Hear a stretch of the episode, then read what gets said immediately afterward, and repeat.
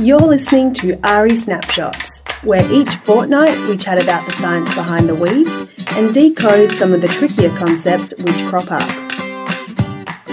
Today on AHRI Snapshots, we're chatting with Colorado State University Associate Professor Dr. Todd Gaines about metabolism-based glyphosate resistance.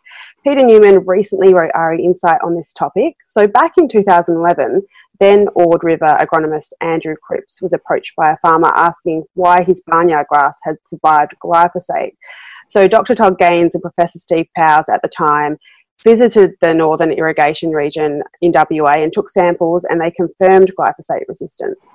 So recently, further research at AHRI by Chinese researcher Dr. Pan Lang, under the direction of AHRI's Qin Yu, confirmed the world's first case of metabolism-based glyphosate resistance. So Todd will join us now and share his experience back in 2011 and also provide some insights into what this discovery means. So welcome, Todd. Thanks for joining us.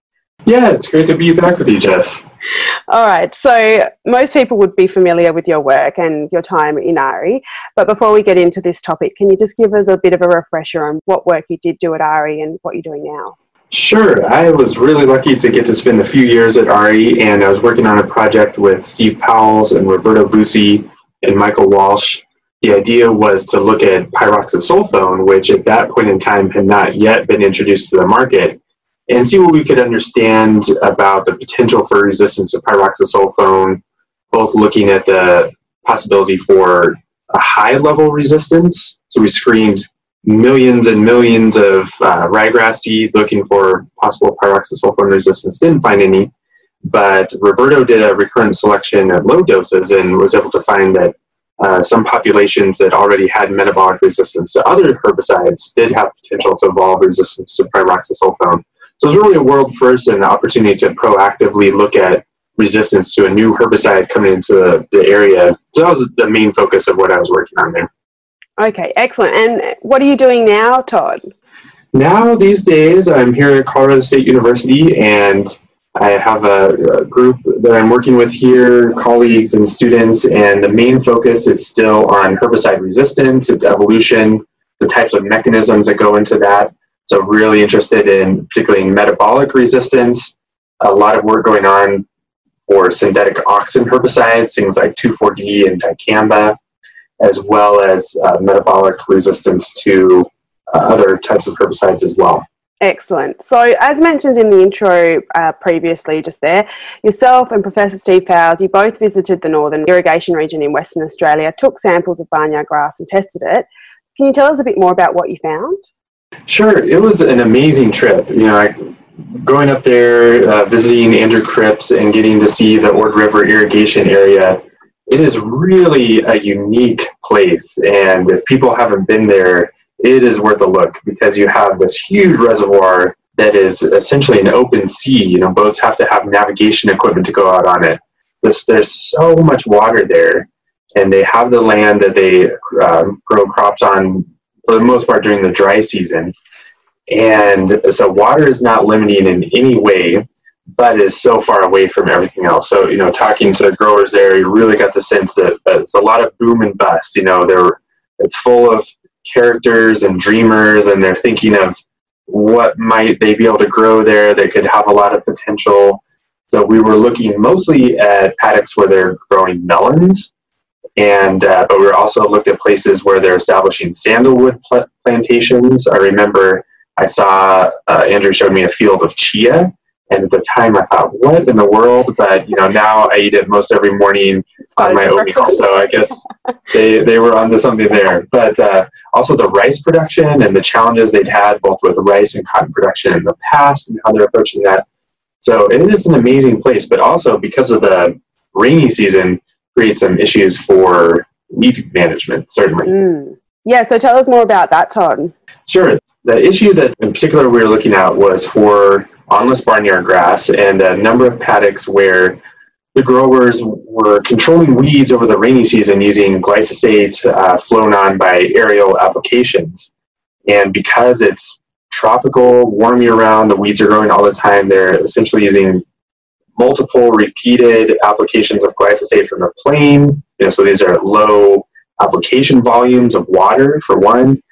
And then looking at these fields, you could really see that there were spots where, for the most part in the field, the barnyard grass was controlled, and you could see plants that would have been the same in size at the time of spraying that survived. So I collected seeds from those from several different locations and brought those back to Perth for more testing.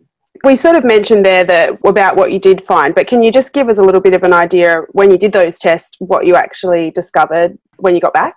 Once we got back, I went up there in May and took these samples. So then coming back to the glass house, you know, in the middle of winter, it's a bit cool. And I had samples from several different spots, as well as a location that we thought should be susceptible, shouldn't have been exposed to any herbicide selection. And the results weren't very convincing in the glasshouse in the wintertime. So you have cooler temperatures by a lot compared to the summertime. And a few plants were surviving at some low doses of glyphosate. But Steve Powers, of course, has a wealth of experience, and he reminded me of other cases that he looked at where, for example, things that had typically been treated in cold temperatures weren't resistant when it was hot, or vice versa. So we tried again in the summertime outdoors in the growing area, and when we tested the plants there, they were highly resistant, and the results were so clear that they were surviving, you know, very high doses, clearly resistant. And so then the work started to purify those populations, and subsequent research confirmed that this effect of temperature on resistance, that plants grown to 30 degrees were more resistant, had more survival than plants, the same resistant plants when grown at 20 degrees. So clearly it makes sense. These plants were selected in the tropical region, in the rainy season, it's very warm, and that's where this resistance mechanism is functioning. Further work has been done in this space now by Dr. Pan Lang recently under the direction of AHRI's Qin Yu, as we mentioned in that intro before, and they've confirmed the world's first case of metabolism-based glyphosate resistance. So Todd, what does this finding mean? It's fantastic work, and it really changes our understanding of glyphosate resistance. Glyphosate's such a unique herbicide for many reasons, but we see a broader range of resistance mechanisms for glyphosate than we do really for any other type of herbicide. We have target site mutations in the gene, EPSPS. We have gene duplications, extra copies of the gene leading to increased protein production. We see reduced translocation, that's fairly common in ryegrass. We see sequestration in the vacuole in Canyza. But for a long time, people had been thinking about, could we see glyphosate metabolism? And in general, in plants, you just don't see it. It really wasn't measured at all until the Roundup Ready resistance gene was introduced in soybean. And then researchers in the plants that could survive glyphosate were finding a low level of metabolism, and then followed up by looking in some other legumes and finding a little bit of metabolism of glyphosate to a compound called AMPA. But again, and for the most part, you didn't see this metabolism in weeds.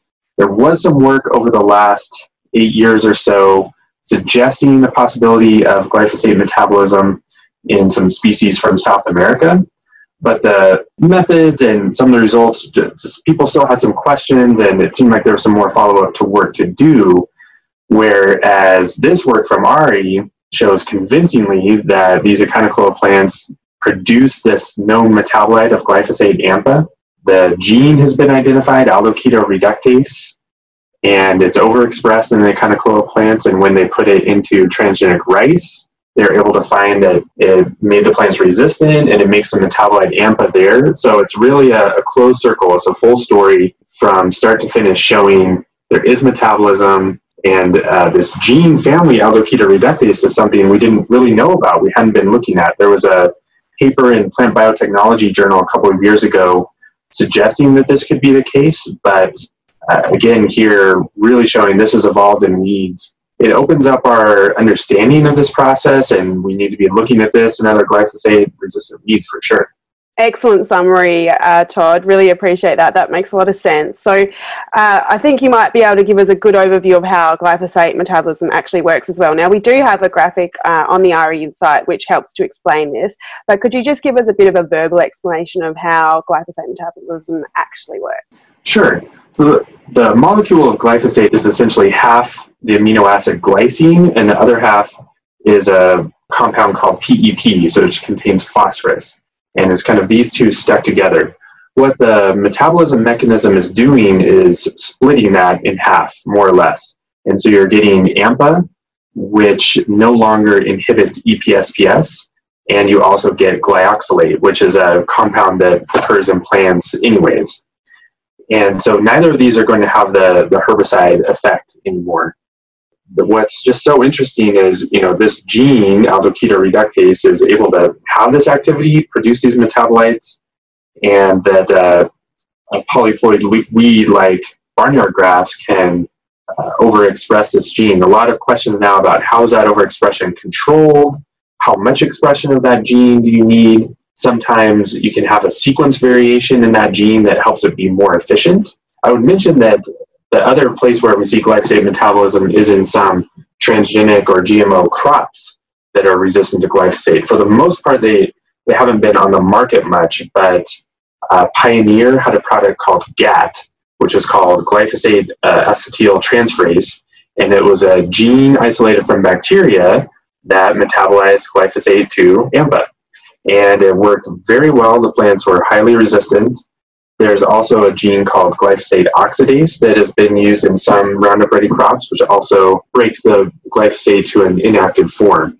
So it's certainly something we knew can happen, but really observed for the most part in bacteria. So again, to see it in plants, it's just a fascinating development. Definitely. All right. Well, Todd, finally, can you just give a bit of an overview of how this resistance actually developed? Yeah, I think this is a case where if you were to design sort of a perfect scenario for high risk of glyphosate resistance, this would be right up there.